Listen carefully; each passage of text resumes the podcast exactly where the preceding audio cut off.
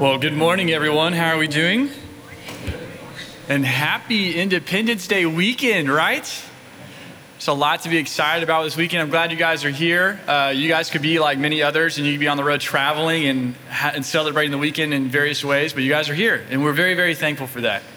Um, and in honor of Indi- uh, Fourth of July and Independence Day, I have chosen today. My wife is going to shake her head at me, and it's totally fine. But wore my favorite pair of dress socks. They're Top Gun, Top Gun dress socks. That's right. And not only that, but they are uh, they have the name Goose written on them. Why do they always take out the best characters in movies?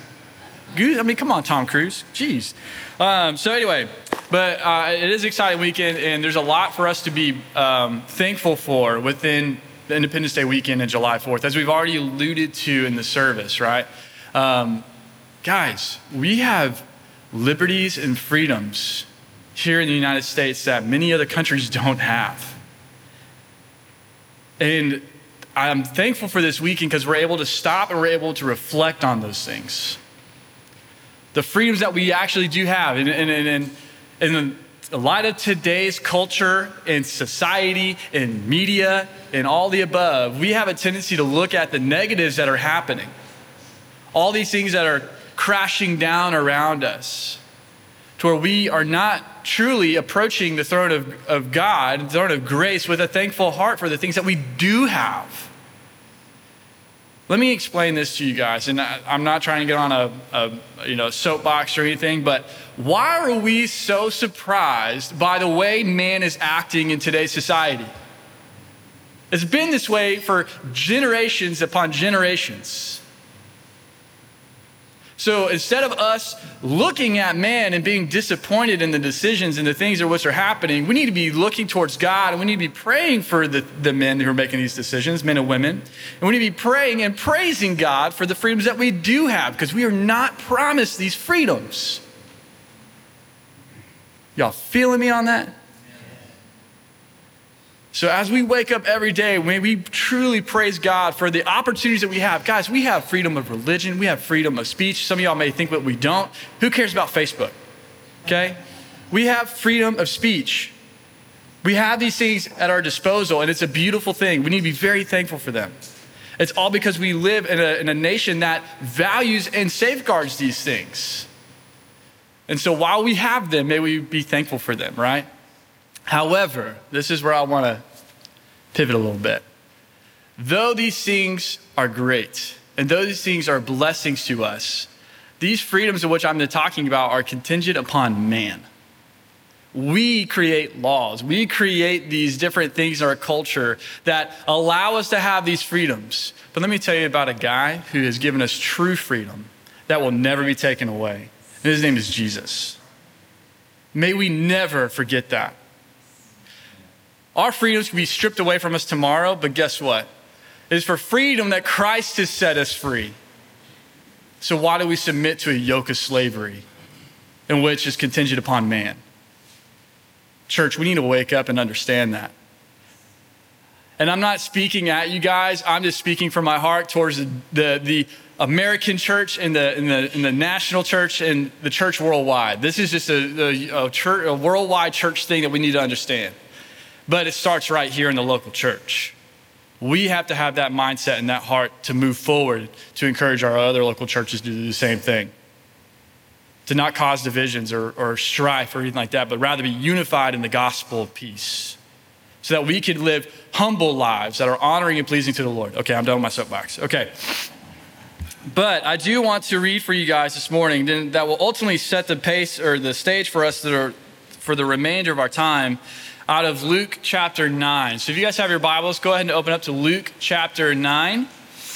We're going to be reading verses 28 through 36. Now, many of you guys know we've been going, we've been doing a book study through the, the book of Luke, right? We've been taking it chapter by chapter, and the idea is to pull out uh, different things that the Lord has been impressing our hearts for us to study, right? And so, what I want to do today, though, is look at this particular passage that is extremely powerful. It's probably one of the most powerful uh, glimpses in the New Testament that we see of our Messiah, Jesus. Um, and I'm not going to do the due diligence that it deserves this morning. So I pray that as, as we move forward, that you guys truly intently study this passage because chapter 9 of Luke is full of incredible uh, uh, interactions and events uh, uh between Jesus and the Jews and Jesus and his disciples. Um, but one passage, one verse passage in particular I want us to look at is verses 28 through 29, and that is the transfiguration. You know, we've been talking about how it's in Jesus that we have freedom. In Jesus, uh, we've been set free from the bondages of sin and death. And this passage right here, up to this point in Luke, we've seen a, an earthly Jesus, you know, because Jesus is fully God, but he's fully man. We've seen him in his ministry. But now we see the unveiling of the majesty and glory of Jesus here in this passage. So let's read this together. Verse 28 says, Now, about eight days after these sayings, he took with him Peter and John and James and went up to the mountain to pray. And as he was praying, the appearance of his face altered, and his clothing became dazzling white. And behold, two men were talking with him Moses and Elijah, who appeared in glory and spoke of his departure, which he was about to accomplish at Jerusalem. Now, Peter and those who were with him were heavy with sleep. Oh, Peter and his sleeping. But when they became fully awake, they saw his glory and the two men who stood with him. And as the men were parting from him, Peter said to Jesus, Master, it is good that we are here. Let us make three tents one for you, and one for Moses, and one for Elijah. Not knowing what he said, and as he was saying these things, a cloud came over and shadowed them. And they were afraid as they entered the cloud. And a voice came out of the cloud saying, This is my son, my chosen one. Listen to him.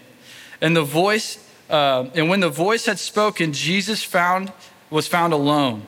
And they kept silent and told him no, or they kept silent and told no one in those days anything what they had seen. Will you guys pray with me? Lord God, we just come before you and we just acknowledge that you're the King of Kings and that you're the Lord of Lords. You're the author and perfecter of our faith. Um, and Lord, everything that is set in place has been put in place by your sovereignty. And Lord, we are so thankful for that. You are not surprised by our actions. You are not surprised by the, uh, the current situation that we are facing as a nation or as a worldwide situation, Lord. Um, Lord, you're not surprised by the conflict going on over there between Russia and Ukraine or anything like that. But Lord, you are sovereignly aware and in control of these situations for, the, for your good purpose and good pleasure, Lord. May we cling to that.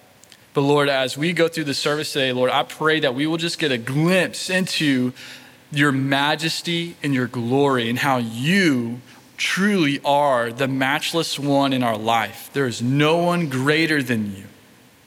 And I pray that if there's anyone here who is questioning this idea of who you are and how good you are, that today, Father, that you will take the veil away from their eyes and their heart, and that you will truly uh, show yourself to them. God, bring life back into us. Bring joy and excitement back into your church, into your people. And may we live on fire for you because there's no one greater than you to live for. It's in Jesus' name we pray. Amen.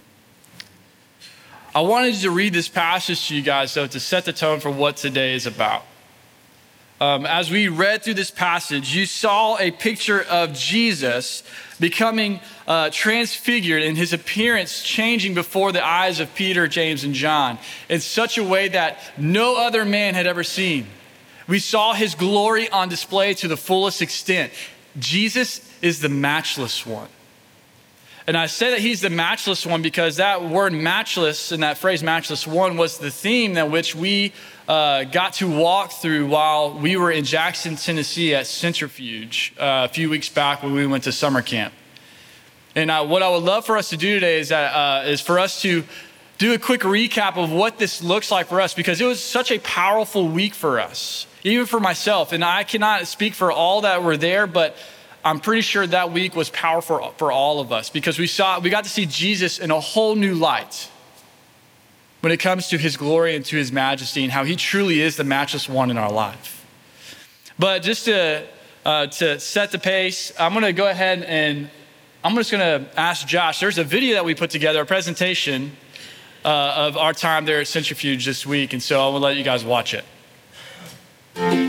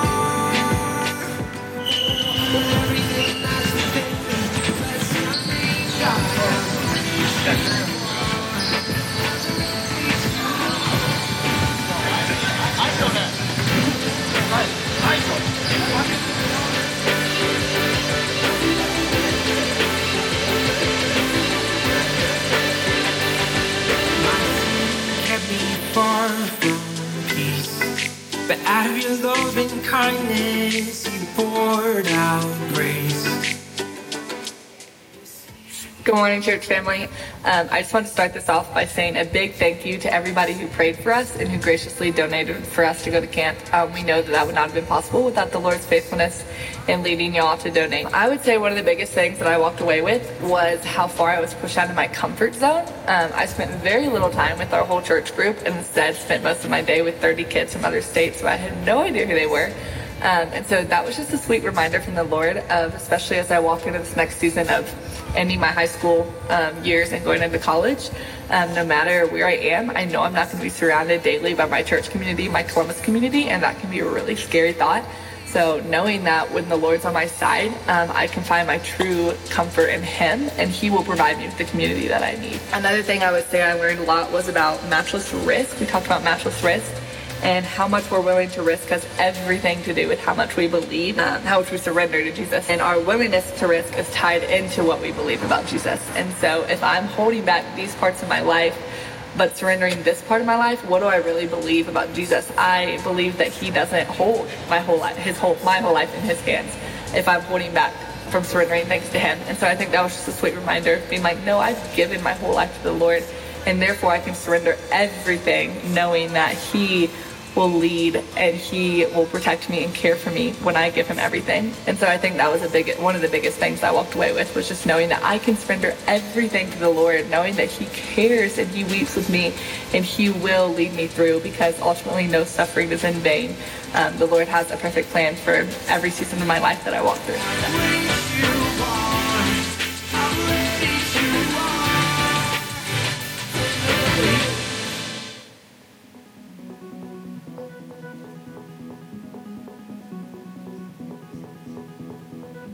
Thankfulness is rising up within us. Hello,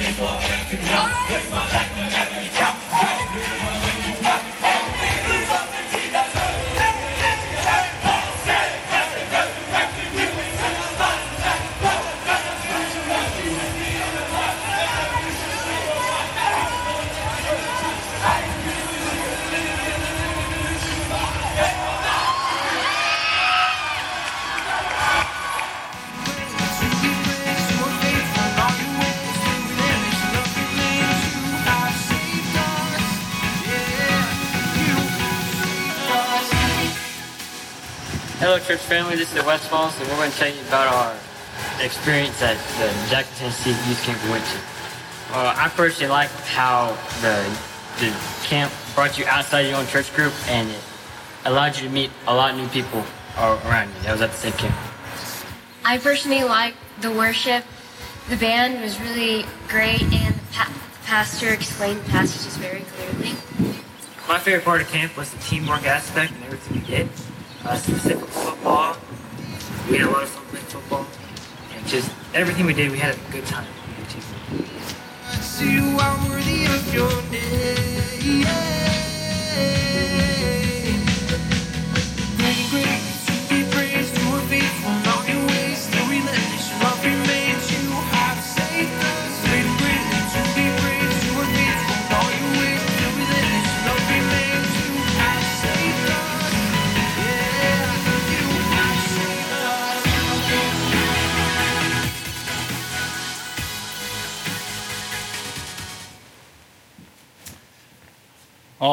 Well, that was just a glimpse of what we got to do there at Union uh, with Centrifuge. And obviously, that was all the fun parts of, of Union. And uh, just so you know, I, I don't rap like that every day, okay? So just, um, that, was, that was a lot of fun, though. Uh, and then also, by the way, so Olivia Garmo and the Westfalls, they could not be here this morning because they're in Colorado. And so those are not like backdrops. That's where they are uh, which is absolutely incredible. Um, but I hope that even what they got to say, though, in, the, in these videos, gave you a glimpse of what we looked at while we were there. Um, it was an extremely powerful week uh, in regards to how we see Jesus as the matchless one of our life. But I don't want the testimonies to stop there. I'm actually going to invite two more students to come up, and they're going to share their own personal experience from their time at uh, Centrifuge as well. So I'm going to ask Presley Stockman and Cedric Fitzgerald. They'll come up and join me here on the stage so that way they can share with the Lord. Yeah, give them a hand. It's not easy getting up in front of you guys. No, I'm just kidding. So, anyway, I want to turn it over to Preston. Hi guys, um, I'm Presley. A lot of you know me, but um, this year I got to go to Fuge Camps, which was a really cool experience. Um, I've been to Student Life Camp a lot. I've been part of the youth group since I was in sixth grade, so I've been to camp before. But I have to say, this was different. Um, one of the things that really stood out to me, and you heard it, um, Olivia and the Westfalls both said it too, is that we were put out of our comfort zone. We got there on the first day, and they put us in these Bible studies with 30 other people who all but if you like you might have gotten one person from your church but other than that these were people from all different churches from all different states and cities and towns you know different backgrounds and so you just got to meet all kinds of people that were complete strangers on the first day um, which actually i thought was really cool. Like at first maybe a little scary but it actually turned out to be really cool. So something about that that i thought was cool is just like i got to see what the body of christ looks like outside of this church in this town. Um, because coming here every week it's great but you see the same people over and over. And in there's kind of this idea that gets drilled in your minds like okay this is this is what the body of christ looks like. But it's like going there and seeing meeting these people from tennessee and mississippi and florida i got to see so much more of the diversity of the body of christ and just god calls all kinds of people and the gospel is for everyone. So in order for it to be for everyone it takes all kinds of people to share it with all kinds of people. So i just thought that was really cool to see just that there was all these different unique people that god created and he created us all unique as much as he calls us to be like jesus but he also created us unique to be ourselves um, so i just really enjoyed like seeing that and meeting people and getting out of my comfort zone um, on a separate note, something separate, but um, the pastor this week, or the week uh, at Fuge Camps, his name was Aaron.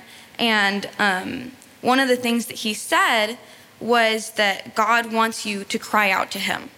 Um, and I thought that was really cool. He was talking about, uh, for some context, he was talking about when Jesus was on the cross and he cried out to God. He said, My God, my God, why have you forsaken me? And um, so Aaron talked about how in our moments of fear or doubt or anxiety, I think we have the tendency to hide that from God, um, especially if it's like a sin struggle. Like we just want to deal with it on our own and just keep God out of it. But something that Aaron said was that that he wants us to cry out, cry out to him. Like in those moments more than ever, that's when we need him and that's when we need to lean on him and cry out and say, God, I'm not okay. I'm not perfect and I'm making mistakes and I'm I'm anxious or I'm worried or whatever. And so I just thought that was really cool. Um, thank you. Hey, hey. Um, good morning. Uh, so uh, Aaron, I had lunch with Aaron the day after. I asked him about weeping to God, you know. He said, You can pray to God about anything being happy, being mad, being sad, you know, pray. Um, so, first off, you can ask anybody that went with us. It was definitely pretty scary being in a group full of people you don't know. I had Morgan and Jacob. I was fine. Uh, so, my favorite day was day three, which was matchless obedience. Which, obedience. All right. So, it was about how Abraham left his family, everything. He had no kids. He was just old. You know, Abraham left everything to follow God. And we were asked in Bible study if are you, are you willing to leave everything you have behind right now? Family feud, TV, games, everything. Are you willing to drop all that to follow God? Some of y'all might be thinking yes. But like really think about it. Are you really willing to drop everything you love right now, your dogs, your pets, everything to follow God? That that stuck out to me. I love that. Um, another thing was day four, matchless risk. Esther took the risk for her people, the Jews, to talk to, uh, to become queen and talk to the king. It was just like amazing that she risked up risked it all. And in Bible study, I found it very I talked with my Bible study leader about it. I found it very nice that she was like, Are you willing to risk getting like standing in front of people right now? Are you willing to risk standing in front of people? Are you willing to risk those people like, hey, what are you doing up? Like, are you willing to do all that? Are you willing to risk that? Like, are you willing to risk getting embarrassed, as some people would say? But like, I don't know. It was just, it was a great camp, you know. Um, Aaron really could preach. The uh, the choir or what we call it, the band. The band could sing. They could sing, and then you know they had a lot of games, a lot of team building. Like, I don't know, like even if you lost some of your games that you did at the end of the week, like you still felt good because you knew everybody there. Like you could talk to anybody. Like walk up, hey, how you doing? Like everybody was so nice. That's that's what I got with.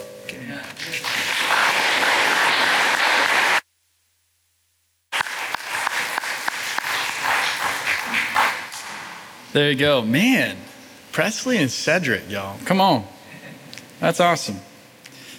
Yeah, so, I mean, as you can tell, just from hearing from these two students, there was a lot that was learned, there was a lot that was gained and experienced there at camp. And the, at the end of the day, though, what I want us to come back to for the rest of our time is this is that Jesus is worthy of all those things in which they just hit on.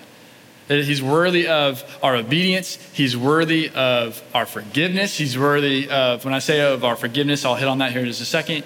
Um, he's worthy of the risk of following Him and of, um, of the sacrifices that we make in life to follow Him. And it's only the only reason why He's worthy of this is because He Himself demonstrated these things for us. So it's out of the overflow of the love in which we have for Jesus and his great sacrifice and his great obedience and his great forgiveness and risk that we are able to do these things back. It's not in our own power, it's all by the power of Jesus within us through the Holy Spirit. And so that's what I want to do for the rest of our time. I want us to look at what Presley and Cedric referred to and how um, there's these four key components that we looked at, these sub themes for the week, and we looked at Old Testament figures and the narrative that they played and how that foreshadowed the coming of Jesus and foreshadowed the, the fulfillment of each of those components through the life of Jesus. And so the first one, though, was matchless sacrifice. And we saw that uh, they, they compared Jesus with Isaac. Isaac. We all know the narrative of Isaac, right? Abraham waited a long time to have a son that was from his wife Sarah, right? Sarah was barren for a long time. They finally had him. He was 100 years old and he was wondering, God, why? At 100 years old. So he finally gets him and he cherishes Isaac. And then God sees the love in which he has for his son. And he realizes that, yes, Abraham is faithful and he is obedient. He has followed me through to this point, even though, yes, he definitely had his mistakes, right? But he loves his son. And so God says, All right, Abraham, if you love me, I want you to go and I want you to sacrifice your son for me, your one and only son whom you love. The thing in which you love most in this life, I want you to go and sacrifice it for me to follow him, to show me your obedience. And we know how it plays out. Abraham is, he's struggling with this idea of like, okay, uh, Lord, like, I've waited so long. You've promised me that through my lineage that you will allow the, your, your, your, your promises to be fulfilled. And yet here he is, Isaac, whom, whom is supposed to be fulfilled through, and you want me to go and sacrifice him? Are you kidding me? Like all of this. And so, but Abraham does what he does best and he remains obedient and remains faithful to God. And he goes and he sacrifices, he, he prepares a sacrifice for his, or to, prepares to sacrifice his son Isaac. And right as he bound him up and was laying him on the, the wood, then an angel appeared, right as he was fixing to strike Isaac. And an angel appeared to say, Whoa, whoa, whoa, hold on there, Abraham. Your faithfulness and your obedience has proven. He's like, Look over there, there's a ram, go get it. And in that moment, God's divine intervention, he sees the faithful obedience and the sacrifice which Abraham was willing to give through his son Isaac. And he says, That's enough. I want you to go take that ram. I want you to sacrifice that ram. So the life of Isaac was spared. And what we see in this narrative is the foreshadowing of a life that was not spared, who was the perfect sacrifice. In the name, and his name is Jesus.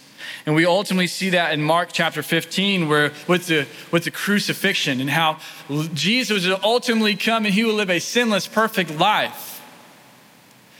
And he would walk in faithful obedience to the Father to the point to where he would even follow him to the point of death on a cross.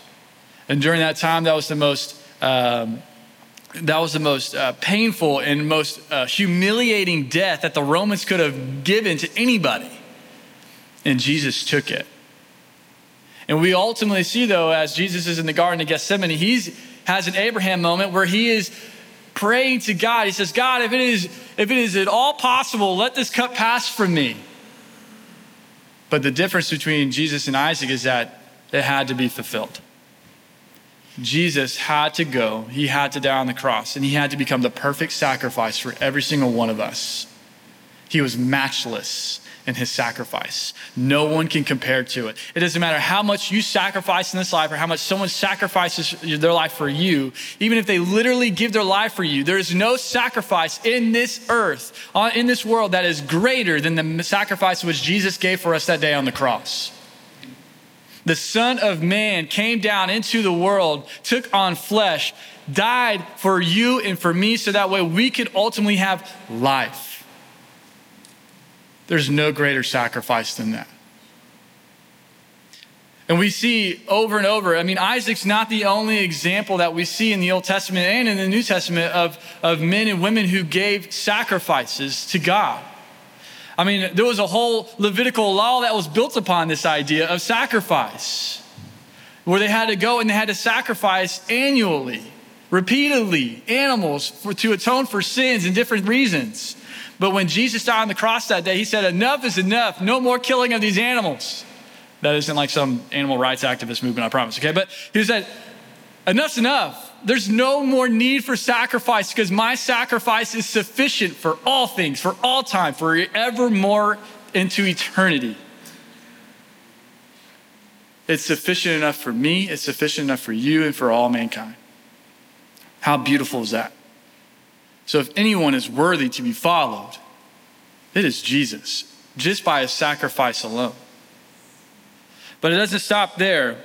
We went on to the next day and we looked at matchless forgiveness. And we see that as a result of the sacrifice, the sacrifice was the bridgeway to the door that opened up the door for forgiveness. You see, the sacrifice that was Jesus gave for us, it not only just uh, was a sacrifice to take away our sin, but rather it was a sign of act of obedience and forgiveness of sin.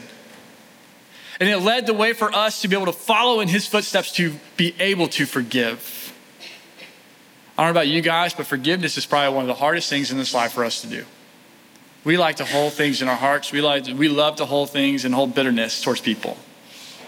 But Jesus com- commands us to lay down our life and to follow him. And, to, and that and, and following him means that we need to learn to forgive. But we see this in the life of Joseph. When you go back to Genesis chapter 37 and 39 and 41 and 53, and you see the life of Joseph. Many of us know this narrative as well. It's a very common narrative that we hear in our culture. J- Joseph, who was the one favorite and the youngest son of, of um, Jacob at the time, let me make sure I got that right. Yes. Uh, of Jacob, who came from his favorite wife, Rachel, the one who was barren, the one who could not have kids. So at this point, Abraham had several different sons through his other wife, Leah, and then he finally has a son, Joseph, through his favorite wife, Sarah, or through his favorite wife, Rachel. Sorry, man, all these characters get kind of mixed up. Is anybody else like that? But all I say, he has his young, his youngest and favorite son, and they show favoritism towards him. And what does that result in?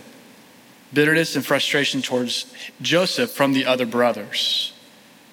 And as a result of that, his brothers, they conspire against Joseph and they want to actually kill him. They want to murder him. But one of the brothers, Judah, he says, No, no, no, it's not, be- it's not good for us to kill him. We might as well get something out of him while we have him. So what do they do? Instead of killing him, they sold him into slavery, which they didn't get a whole lot for him, which is kind of a slap in the face towards Joseph. But they sell him into slavery and he goes to Egypt. And as it, when he gets into Egypt, he gets sold to a guy named Potiphar. He goes into Potiphar's house. And the Lord is with Joseph all the way through. And so he goes into Potiphar's house. He works his way up in the rankings at Potiphar's house. He finally reaches a pinnacle there. And then he gets uh, caught in a situation with Potiphar's wife. And he's ultimately brought back down to the lowest of lows. And he is uh, thrown into prison. But God again is with Joseph and he shows him favor and he says, Hey, I'm gonna have I'm gonna let the, the, the prison guard show favor towards you. And he becomes second in command essentially in the prison. Until finally he has his moment to go before Pharaoh and to prove what God is doing with him and through him. And then as a result of him interpreting Pharaoh's dream, what happens? He becomes the second highest in command of all of Egypt. Talk about a life changing experience. Being sold into slavery, being thrown in prison, to where now you're the second highest in command of all of Egypt. All the while, in the back of his head, he has this memory of his brothers selling him into slavery. He could have easily hold, held that against him for the rest of his life. He could have easily, in that moment, as being second highest in command, striking his brothers down. But what we see in the narrative as it continues is that there's a great famine in the land, and his brothers and his family come and they uh, get food from Joseph and, and from the land of Egypt. And he sees them and he recognizes them. And what happens? Does he go after them with anger? No, he has great compassion and he is overflowing with different emotions about how his brothers mistreated him. But yet he sees them and he loves them so much that out of his great love for his brothers, he ultimately forgives them. There's a little bit more that ties into that and how that forgiveness came about. But eventually, what happens? Joseph reaches out to him and he brings the entire family from the land of Canaan into the land of Egypt. It's a beautiful picture of forgiveness, one that we all should emulate at all times. But it, let me tell you something the forgiveness in which we've been given by Jesus is far greater than that in which Joseph demonstrated for his brothers. When Jesus came and died on the cross for our sins, he literally said, Hey, I'm dying for your sin. I'm casting as far as east is from the west. I don't care how bad of a sin you think you've committed, your sin is forgiven. I am not holding it against you any longer. My blood covers your sin. It is the atoning sacrifice for you. As long as you confess and believe in me and you surrender all to me, you are forgiven. It is no longer part of who you are. You have a new identity in Christ. You are no longer who you once were, but now you are who I made you to be. Amen? So, matchless forgiveness was the second thing. The third thing was matchless obedience. And Cedric, my friend here, he referred to this. And we saw that we went back to Genesis chapter 12 with the call of Abraham, or the call of Abram, right? And how God called Abram. And Abram was like, dude, are you sure you know who you're calling? And God says, I know exactly who I'm calling. And as Cedric referred to, in that moment, Abraham or Abram said, All right, I'm going to follow you. And we see through the rest of that narrative from Genesis chapter 12 to chapter 15 that Abram remained faithful and he was obedient. Sure, he made his mistakes. I mean, he essentially called his wife his sister. That's kind of unfortunate. But at the same time, no matter what, through the thick and thin, Abram was faithful. And because of that, God instituted a covenant with him. And it changed his name from Abram to Abraham, to the father of many. And through Abraham, he promised, God promised that he would create a, a he would create a great nation, and his descendants would multiply greatly, which would ultimately lead up to his son Isaac, right? But through, the, through his call, he remained obedient. That's a great uh, uh, illustration. That's a great testimony for us to follow God in obedience because when faithful was obedient, or when Abraham was faithful and obedient, God was faithful and, and back to Abraham. And that's the, that's the pleasure that we get to have in this relationship. When we are faithful to God, God is faithful to us and He will give us everything that we need.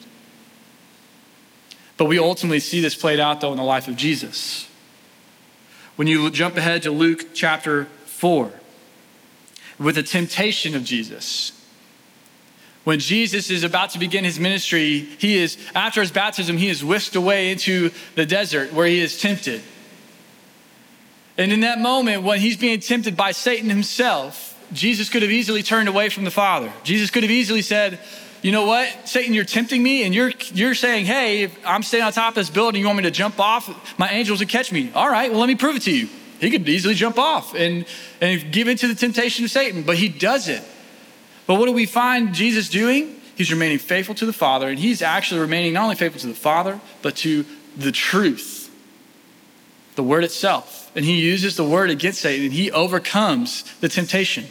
He is obedient to following the Father's commands in his life. What are the two greatest commandments? Love the Lord your God with all your heart, soul, mind, and strength, and to love the neighbor as thyself.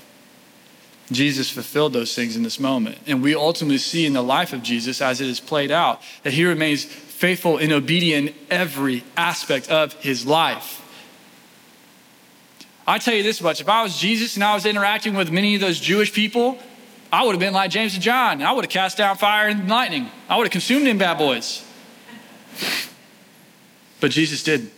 He remained faithful and obedient to the Father because he knew that his, his command, uh, which was placed on his life, was to go and to die for the sins of those who were walking in their sin, which is all of us. So Jesus paints a picture of us of true, matchless obedience in which we are all called to follow after. Now, I'm going to be the first one to stand up here and tell you that I don't follow God in full obedience every single day of my life. I wish I did. I'm a broken, sinful man. Praise God for his great grace. Amen. But that doesn't mean that I can use it as an excuse and not following in obedience and not pushing myself and not following and not implementing the spiritual disciplines in my life to where I can then set myself before the throne of grace and allow God to use me. Use all of us. I am myself, Victor, the staff, we are no greater than the rest of you. We are all called sons and daughters uh, to the Most High God. We are all on the same level. None of us are greater than another. We all have the same ability. And what's your best ability, Ron? Availability. That's right. Availability. So we must follow in Jesus' example of obedience. The last thing that we looked at, though, was matchless risk. And this is a, this is a challenging one. And the narrative in which they went back to in the Old Testament was out of Esther, as Cedric alluded to. You know, which is actually really interesting because the entire book of Esther, it's a book that doesn't even mention God whatsoever, but yet it is saturated with God's providential care and his faithfulness to his people through the life of Esther and her cousin Mordecai.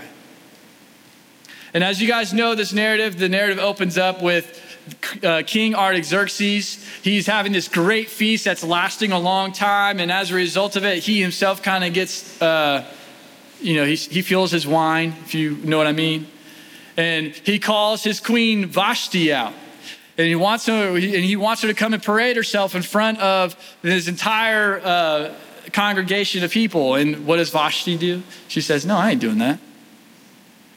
And as a result, King Artaxerxes bans Vashti from ever being seen again in his presence, which brings about the whole, uh, as you will, it was almost like they had, they, okay, King Artaxerxes went out and he called all the young females, all the young, beautiful females into, this, into his uh, courts. And he began looking at them and he was like, man, this one's beautiful. And it just happened to be Esther.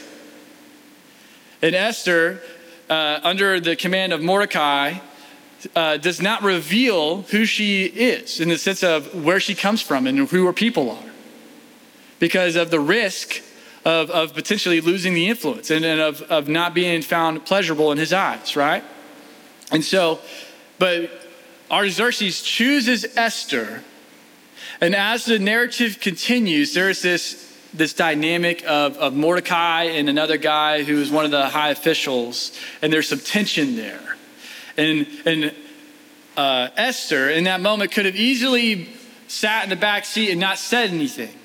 But what we learn is that she actually stepped up and intervened on behalf. She took the risk and intervened on behalf of her people and her cousin Mordecai. And it turned out to be in her favor. And we see God's providential care all throughout that narrative. If you have not read the book of Esther, I'll confess I actually had to go back and reread it because it's been a while. But highly encourage you to go read it and study it. It's a beautiful narrative. But all that to say, though, is that she was willing to take the risk for her people and for her God. And God blessed her and provided for her and her people and protected them. And in the same way, Jesus demonstrates this all the risk in which he was able to take. And you see it in Luke chapter 4, verses 31 through 36, and ultimately in Luke 19, 45 through 48. These are the two narratives that we saw that we zoomed in on as a Bible study. And these were when Jesus chose to heal the demon possessed man in the temple. And then ultimately later on, when Jesus would go into the temple and cleanse it of all the money changers. You see, Jesus was not somebody who was afraid of taking risks. Every day he woke up and went out and did, and did, ministry, he took great risks. You want to know why? Because the risk, the thing of which he was living for was worth the risk. The Father, our God in heaven, the creator of all the universe, who created you and I intricately and wonderfully, who knew us before we were ever made, is worth the risk. He's worth living for. There's no one who can compare to him. Oh, yeah, did I also forget to mention that Jesus also sacrificed himself for us to prove that he loves us, even though he didn't have to prove anything?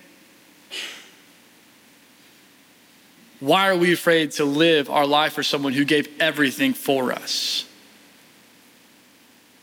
You see, this world and all the things in it they're appealing. We, we, we love to be a part of it. That's that age old battle of the flesh versus the spirit. We love to be of the world and everything in it. We are so tempted by it. But this world passes away, everybody.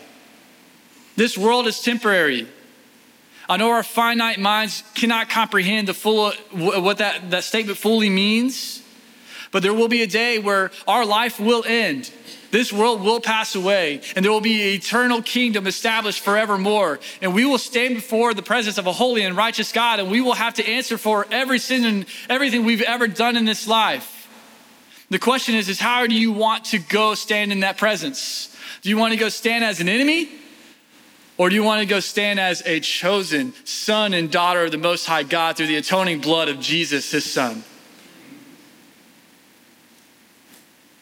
I don't know about y'all, but that seems like a pretty simple uh, answer to me. But I know that there's people in the room today who are hurting and they've been hurt, that whether it's by the church or by a fellow believer who claims to be a follower of Jesus, they've been hurt by them personally, or they've been hurt by other things in this world. Well, guess what? This world is broken, people. It's going to continue to hurt you, it's full of evil.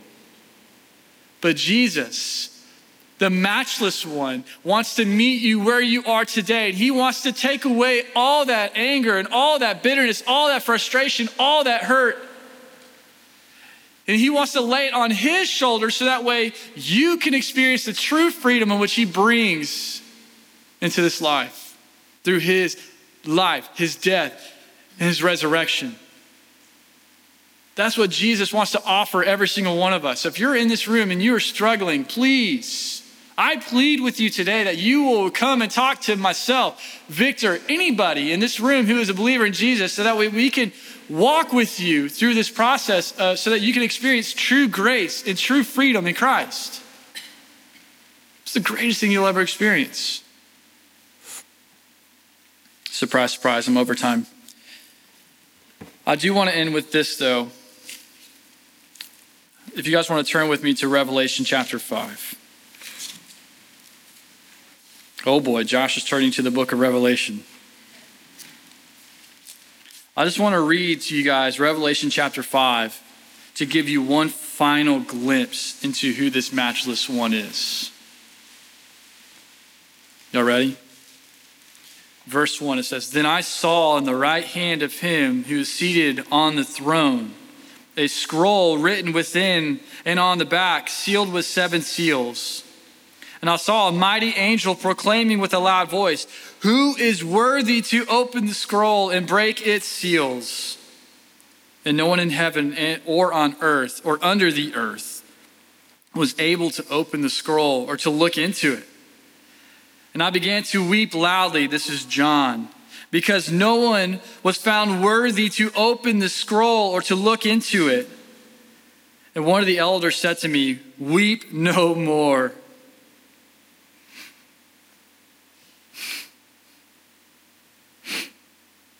Behold,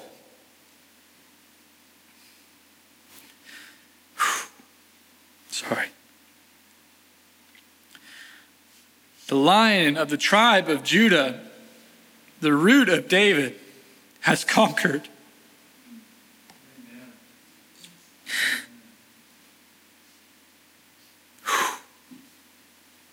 Can't see. So that he can open the scroll and its seven seals.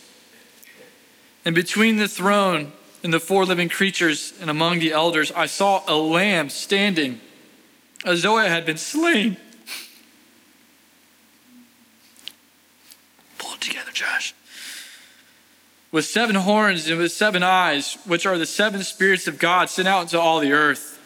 And he went and took the scroll from the right hand of him who seated on the throne. And when he had taken the scroll, the four living creatures and the 24 elders fell down before the Lamb, each holding a harp and golden bowls full of incense, which are the prayers of the saints. And they sang a new song, saying, Worthy are you to take the scroll and to open its seals, for you were slain. And by your blood you ransomed people for God. From every tribe and language and people and nation, you have made them a kingdom and priests to our God, and they shall reign on earth.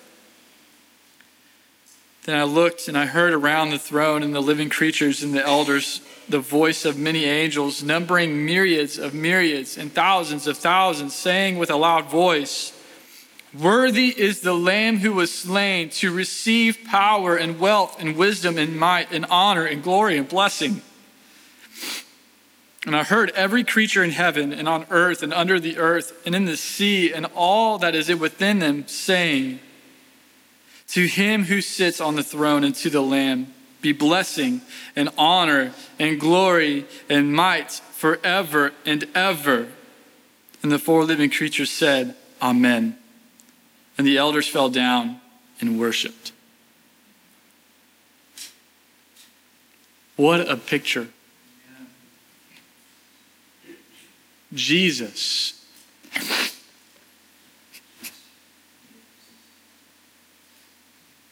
He is that slain lamb, but yet he is that roaring lion.